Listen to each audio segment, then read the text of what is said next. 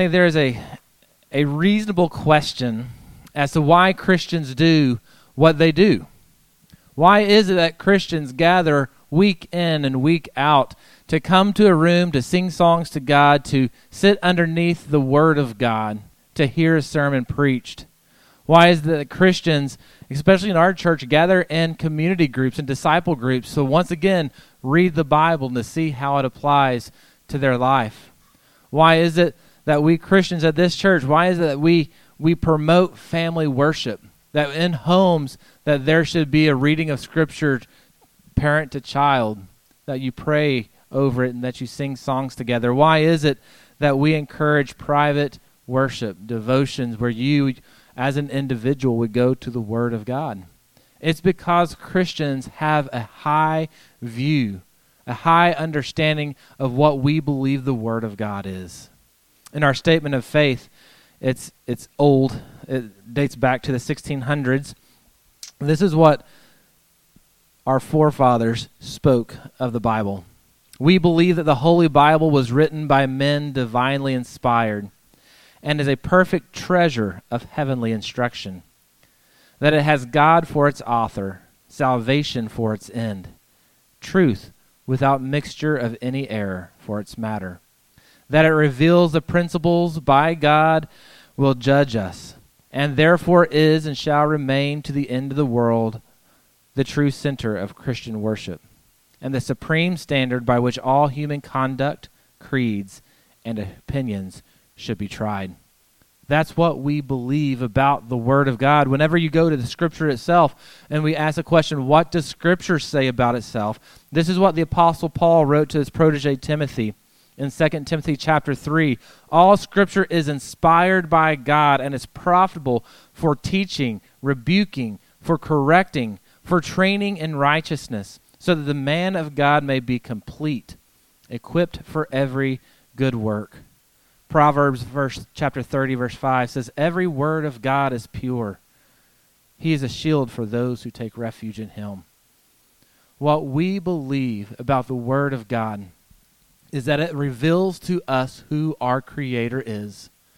We believe that the Word of God shows us how life was meant and ought to be lived. The Word of God shapes our opinions and our view of life. And when we are trying to interpret the world around us, the Bible is our interpretive guide. And we believe that once we confess Christ and we are following Christ, we believe that when the Word of God is read or heard, that the Holy Spirit, part of the Trinity, the Godhead Himself, will, will come and shape us to be more like Christ through the Word of God. Jesus is speaking about the Word of God in this passage, and he uses the illustration of a farmer who is sowing his field. I want you to get in your mind this field which is broken up and plowed, and a farmer walking the field with a satchel across his body. And as he walks, he reaches into a bag of seed and he begins to just cast seed out onto the ground. Jesus said that this farmer who is sowing his seed is a picture of the Word of God going out.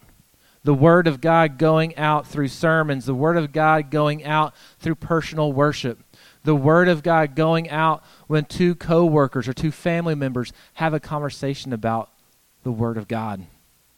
And he is saying in this parable that this word is received differently by different people. And how this is described in the parable that Jesus uses is that each person can be defined by the type of soil that the seed is thrown onto. Some of the seed is thrown onto a hard path. I want you to get in your mind the idea of like a crushed granite path cutting through a park.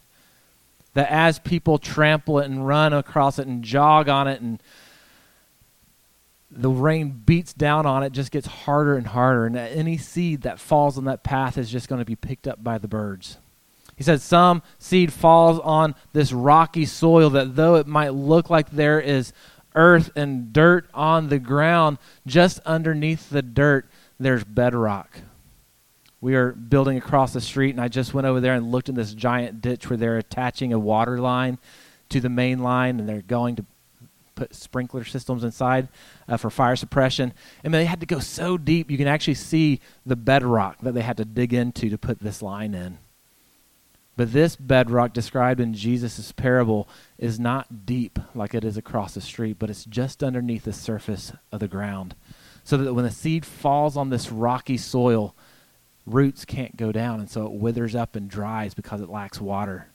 The third type of soil is soil is, is soil that is good soil, but it has thorns growing up, sucking up all the nutrients, and so it chokes out any seed that grows up in the same area, or good soil that's fertile and productive, and the seed sown there is, is fruitful.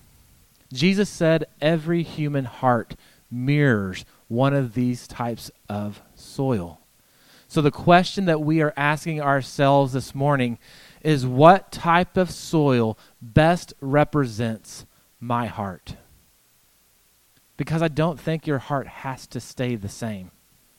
Scripture promises that God can take a heart of stone and turn it into a heart of flesh that our hearts can change through His Word and through the power of His Spirit. So if you hear one of these soils, you're like, man, that sounds like me. Know that you don't have to stay that way, but you can change. Change through Christ, through the Holy Spirit, through the Word of God being received. So let's take some time this morning and let's look at these four different types of soil introspectively asking ourselves the question which best describes my heart? The first path is that crushed granite path that's been trampled down, stomped on, so that when the seed falls on that path, a bird quickly comes and takes it away. I think what Jesus is describing here is an opportunity thwarted that the Word of God is going out, the Word of God is being cast out, that people are speaking truth, but that truth is never heard and that truth is never received because of the coldness and the hardness of that heart. And we have to ask the question what makes a heart that hard that it will not receive the Word of God?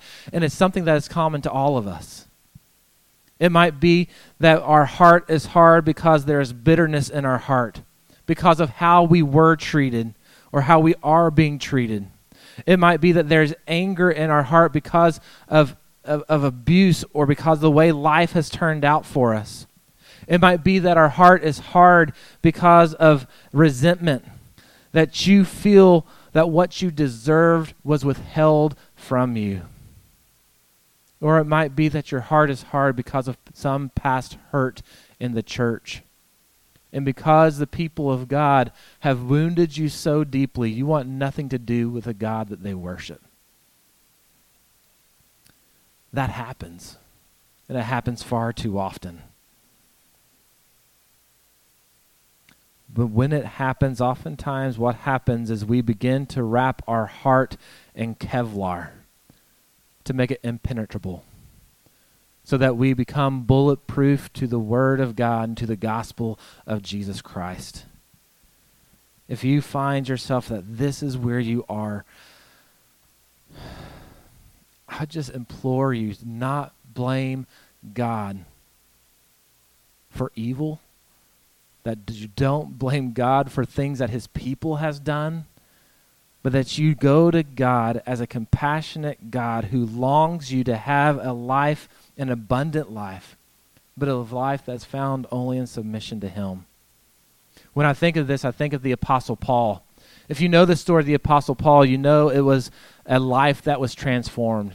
And if anyone had a heart that probably felt pretty hard to the gospel of Jesus Christ, it was probably Paul's heart. Paul did not start off as a follower of Jesus Christ, but Paul was a Pharisee. He described himself as a Pharisee of Pharisees, someone who hated Jesus and who hated the people of Jesus, who hated the way of Jesus.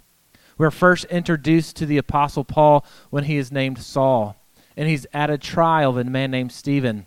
Stephen was one of the first early deacons um, who was proclaiming the gospel. People falsely accused him of things, so he went to trial, and he used the opportunity while he was on trial to share the saving news of Jesus Christ.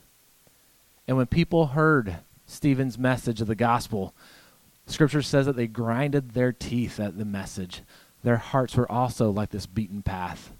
And they ripped their clothes, a sign of, of anguish and mourning, and they grabbed Stephen, they drug him outside the city gates, and they stoned him to death. The Apostle Paul, author of 13 books of the New Testament, was there at that stoning. He did not throw a rock, but what he did is he gladly participated by holding the coats of everyone who was there. Paul then went on getting papers to chase Christians down, to throw them in prison, to, to arrest them. People feared him, they ran from him. And as they ran, he was in hot pursuit. We look at the Apostle Paul and we think, here's one who had to have had a hard heart, that he hated the message of Christ. Yet we are told that God still reached his heart.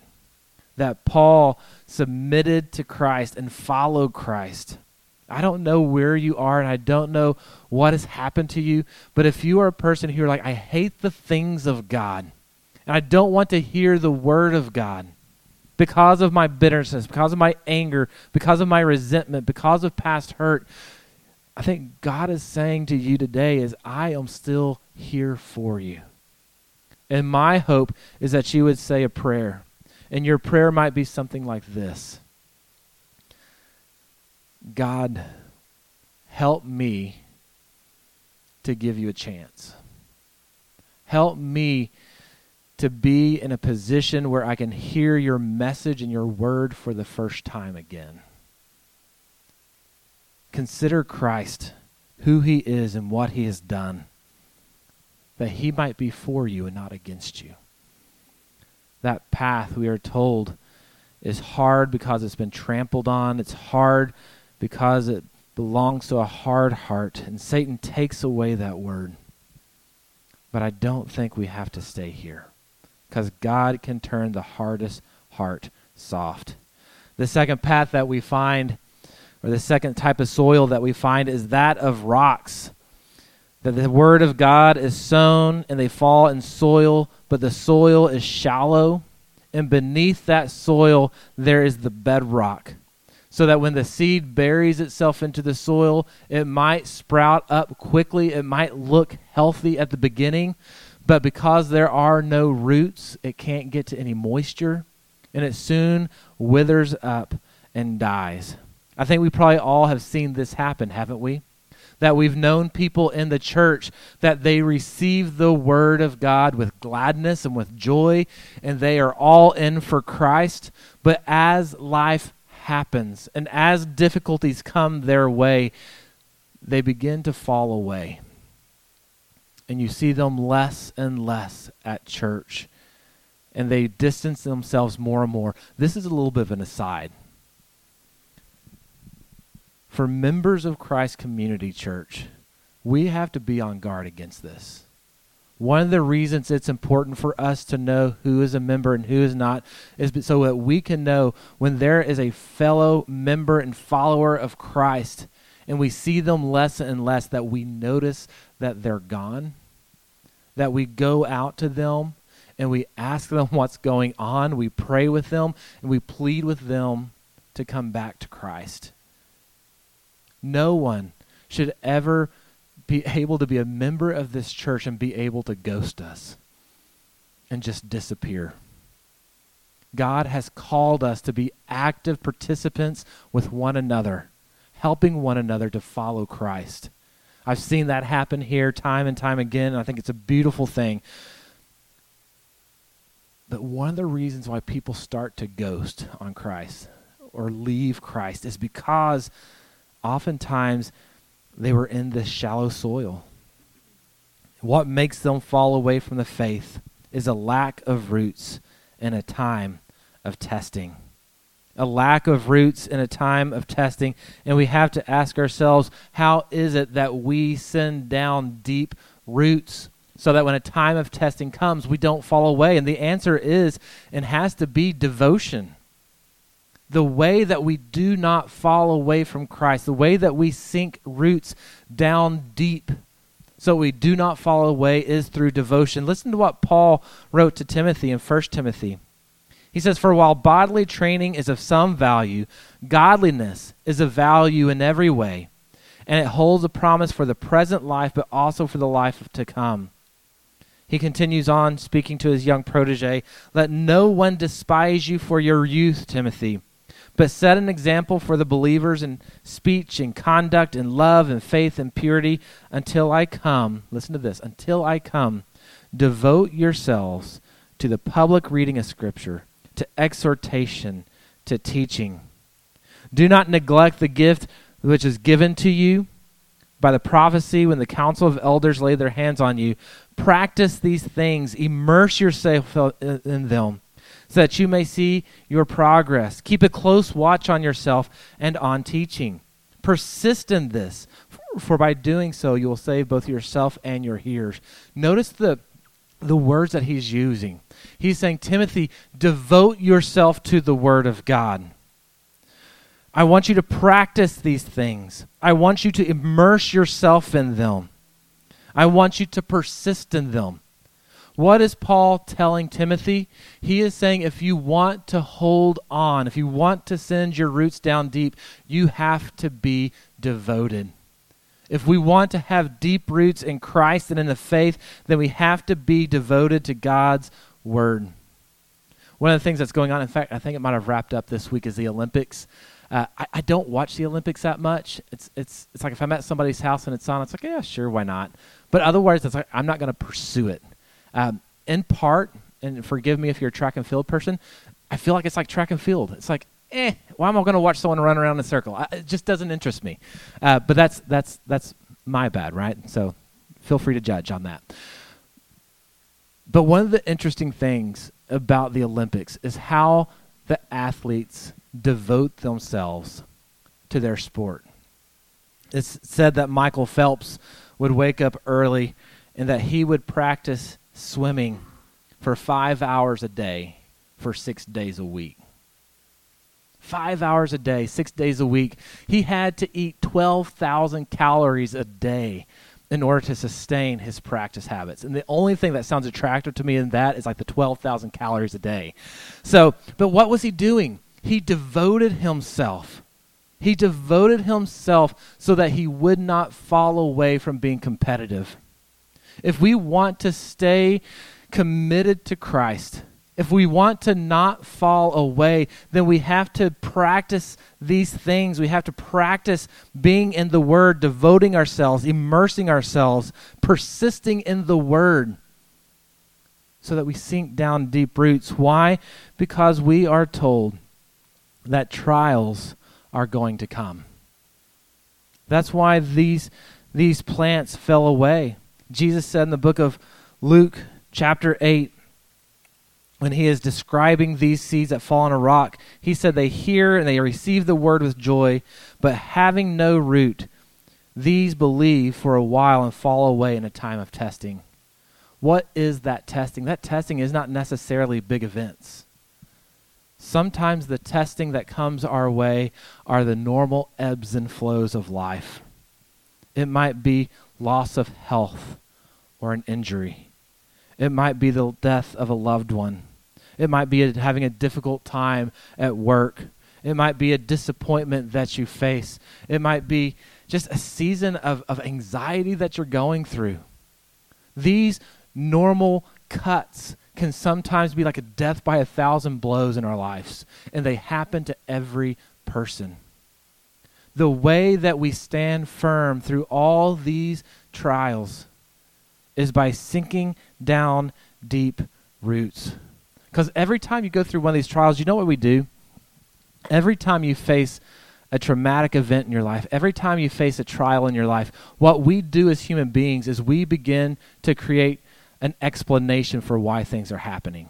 We create stories and narratives of why these things are happening to us in our life. And we begin to create narratives like this If God really loved me, I wouldn't be going through this. We begin to create narratives of like, well, God, anytime I get something good, God is going to take it away because God doesn't want me to be happy. We create narratives that says that, well, God must be cruel. And as we think on these narratives and as we continue to go through life, taking these cuts through our lives, these narratives and these stories and these explanations of life become more ingrained in who we believe God to be. And over time, we believe these lies and we fall away from the faith. Having roots, persisting and immersing ourselves in Scripture helps us to interpret what is happening in our lives correctly. And not only that, being a part of a healthy church gives us a community of faith to have other people who can look at what's going on in our lives and help us to understand what's going in our lives correctly. Because we might come to a community group and say, you know, I feel like every time I get something good, God just wants to take it away. And the other people in your community group can say, that's a lie. And that's not true. Let's look at who God is and what God has done and what God desires for us. And it's a community of faith also immersed in the Word of God who can speak truth into our lives. We need truth tellers in our life. We need to be immersed in Scripture so that we can interpret life. Are you devoted to the Word of God? Are you committed to being a part of a community that will also speak truth into your life? And if you are dealing with one of these narratives about God in your mind from all the things happening in your life, is it a true narrative? Is it a true interpretation of what's going on, or is it a lie? I'd encourage you to go to Scripture to find the truth of how to interpret what's going on. We do not want to be the soil with rocky bedrock underneath the surface where we wither up and die. We want to be people with roots to have life. This third type of soil is the soil that has thorns all in it. We see this in Luke chapter 8 verses 7 and verse 14. Jesus in the parable says, "Other we other seed fell among the thorns. The thorns grew up with it and choked it." These these uh these thorn bushes I was reading in a commentary about them. It said that these thorn bushes were actually quite beautiful. They grew to about six feet tall. I'm, I'm about six foot, so that these thorn bu- bushes grew to about my height. And with them, they had all sorts of blooms. Sometimes the blooms were, were red, some were yellow, some were blue, but they were these beautiful blooms. They were the sort of thing that some of you might even like plant in your garden beds, in your flower beds, because they were pretty. But what we're planting is is a thorny bush that kills other things. Every now and again, I'll drive around Colleen and I'll see someone plant a prickly pear in their yard, and I'm like, "What are you doing? Stop it!" Uh, partly because I I got stuck by those things all the time growing up. I hate them. But we're taking a thorn bush and we're turning it into something beautiful. Jesus is giving this illustration that when people were walking down the roads, they didn't know exactly what he's talking about because you would see one of these thorn bushes in the ground, and all around the thorn bush would be barren earth. Why? Because these thorn bushes sucked up so much moisture and sucked up so much of the nutrients to give themselves those beautiful flowers that they would choke out any other seed around them. When Jesus is saying that some people have hearts that are like the soil that has thorn bushes in it, he is saying that there are some people that they might have good soil, but because they have this greedy neighbor of a thorn bush, it's going to wither up their faith and they're going to be unproductive. Jesus in verse 14 explains what these thorn bushes are. He says, As for the seed that fell among the thorns, these are the ones who, when they've heard, they go on their way and they are choked with the worries, riches, and pleasures of life, and they produce no mature fruit. The soil was good, but it shared the soil with greedy neighbors. What were the thorns that he described? He said one of the thorns that, that will choke out your faith are worries. What are the worries that we oftentimes face? We have the worries of safety and security. What we're going to eat, what we're going to drink, what we're going to wear. Will we have enough for retirement? Will we have enough to do the things that we have to do? Is our debt too big in our lives? are we going to catch a virus? Is this an allergy or is this COVID? And we are filled with worries. Whenever these worries overcome and become primary in our lives, they begin to choke out our faith. Some of them are real worries, aren't they? These are things that can happen. By saying they're worries doesn't mean that the reality of that worry isn't real. But we're giving that worry more power than we ought to. Jesus said, Don't worry about what you will eat, what you will drink, what you will wear. Your heavenly Father knows what you need, and He will provide for you. Worries have a way of, of, of just chipping away at our faith. One of our worries, I think, is a worry to be accepted. Who here doesn't want to be liked? I mean, I'm, I'm, I've got a little bit of an edge to me. I like to give people a hard time, but I still like to be liked. Some of us have lifted this value of this desire of being liked to be so supreme that, that we worry about that it consumes us. John Piper recently said this. He said, If your driving motive in life is to be liked, you will find it nearly impossible to be a Christian.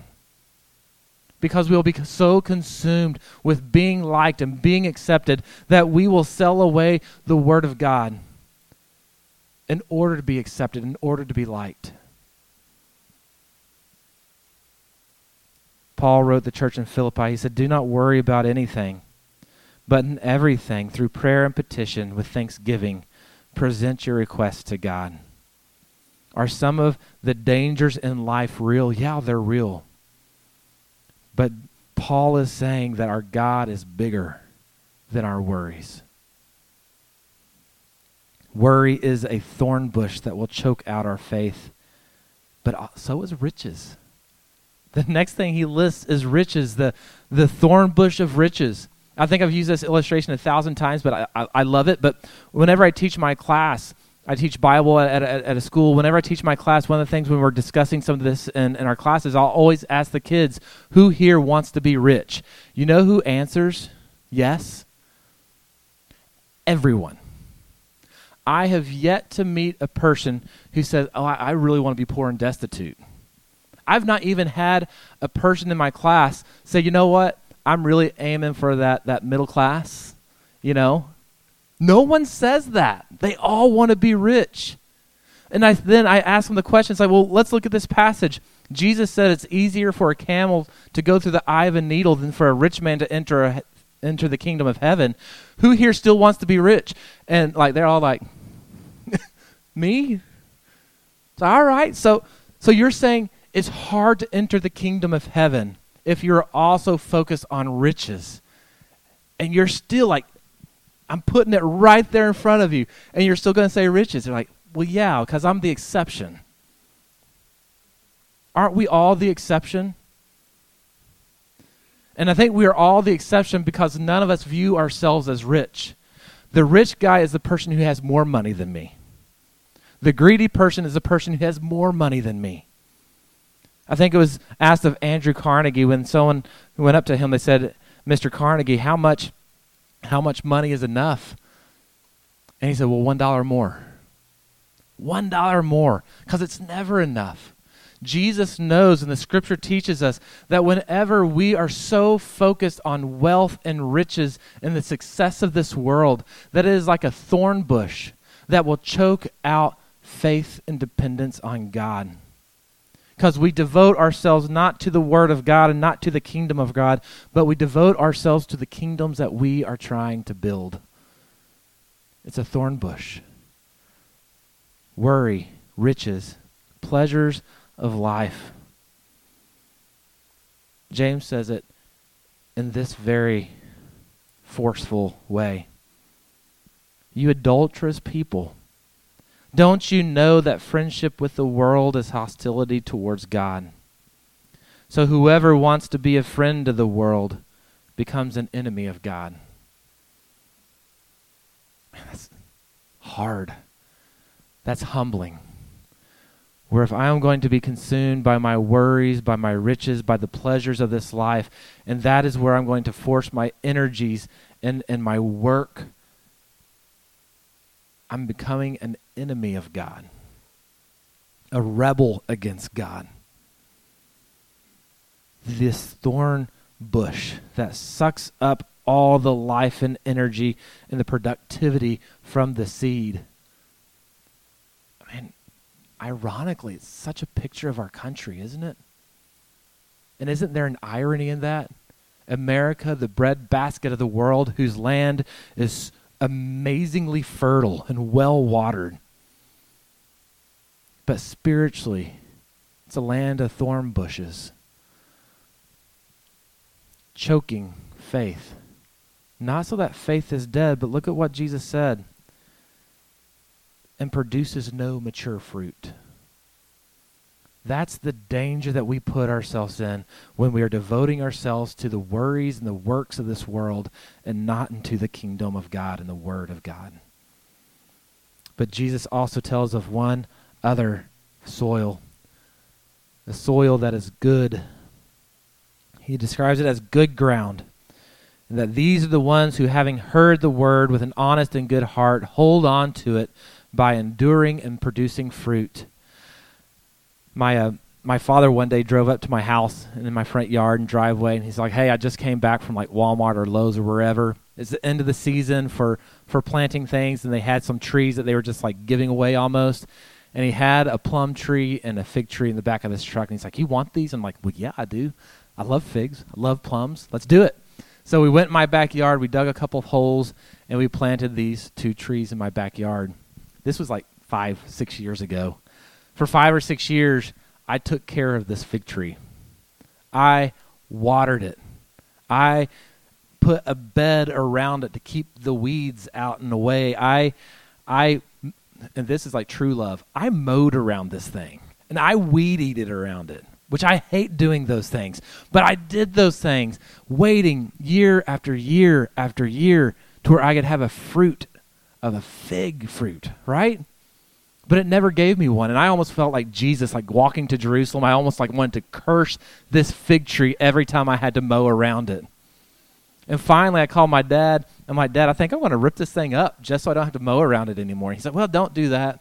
I'll, I'll take it and i'll plant it out on my place. And so he came and we got our shovels out and we were digging around it and got a good amount of root with it and put it in a wheelbarrow and took it off and he took it out to his land. He dug a hole he planted it, and it was a decent sized tree because it's five or six years old. He cuts that thing off at the ground where it's just a nub. And that season, you know what happened? It grew a foot and produced two figs. I still want to rip up that fig tree just just because I resent it now. But what was the difference? It wasn't that it was more well watered. What was the difference? The difference was the soil that the soil was this good soil that provided the nutrients that what it needed and it sucked up these nutrients and produced fruit. Jesus said sometimes when the word goes out it lands in a heart like this and fruit is produced.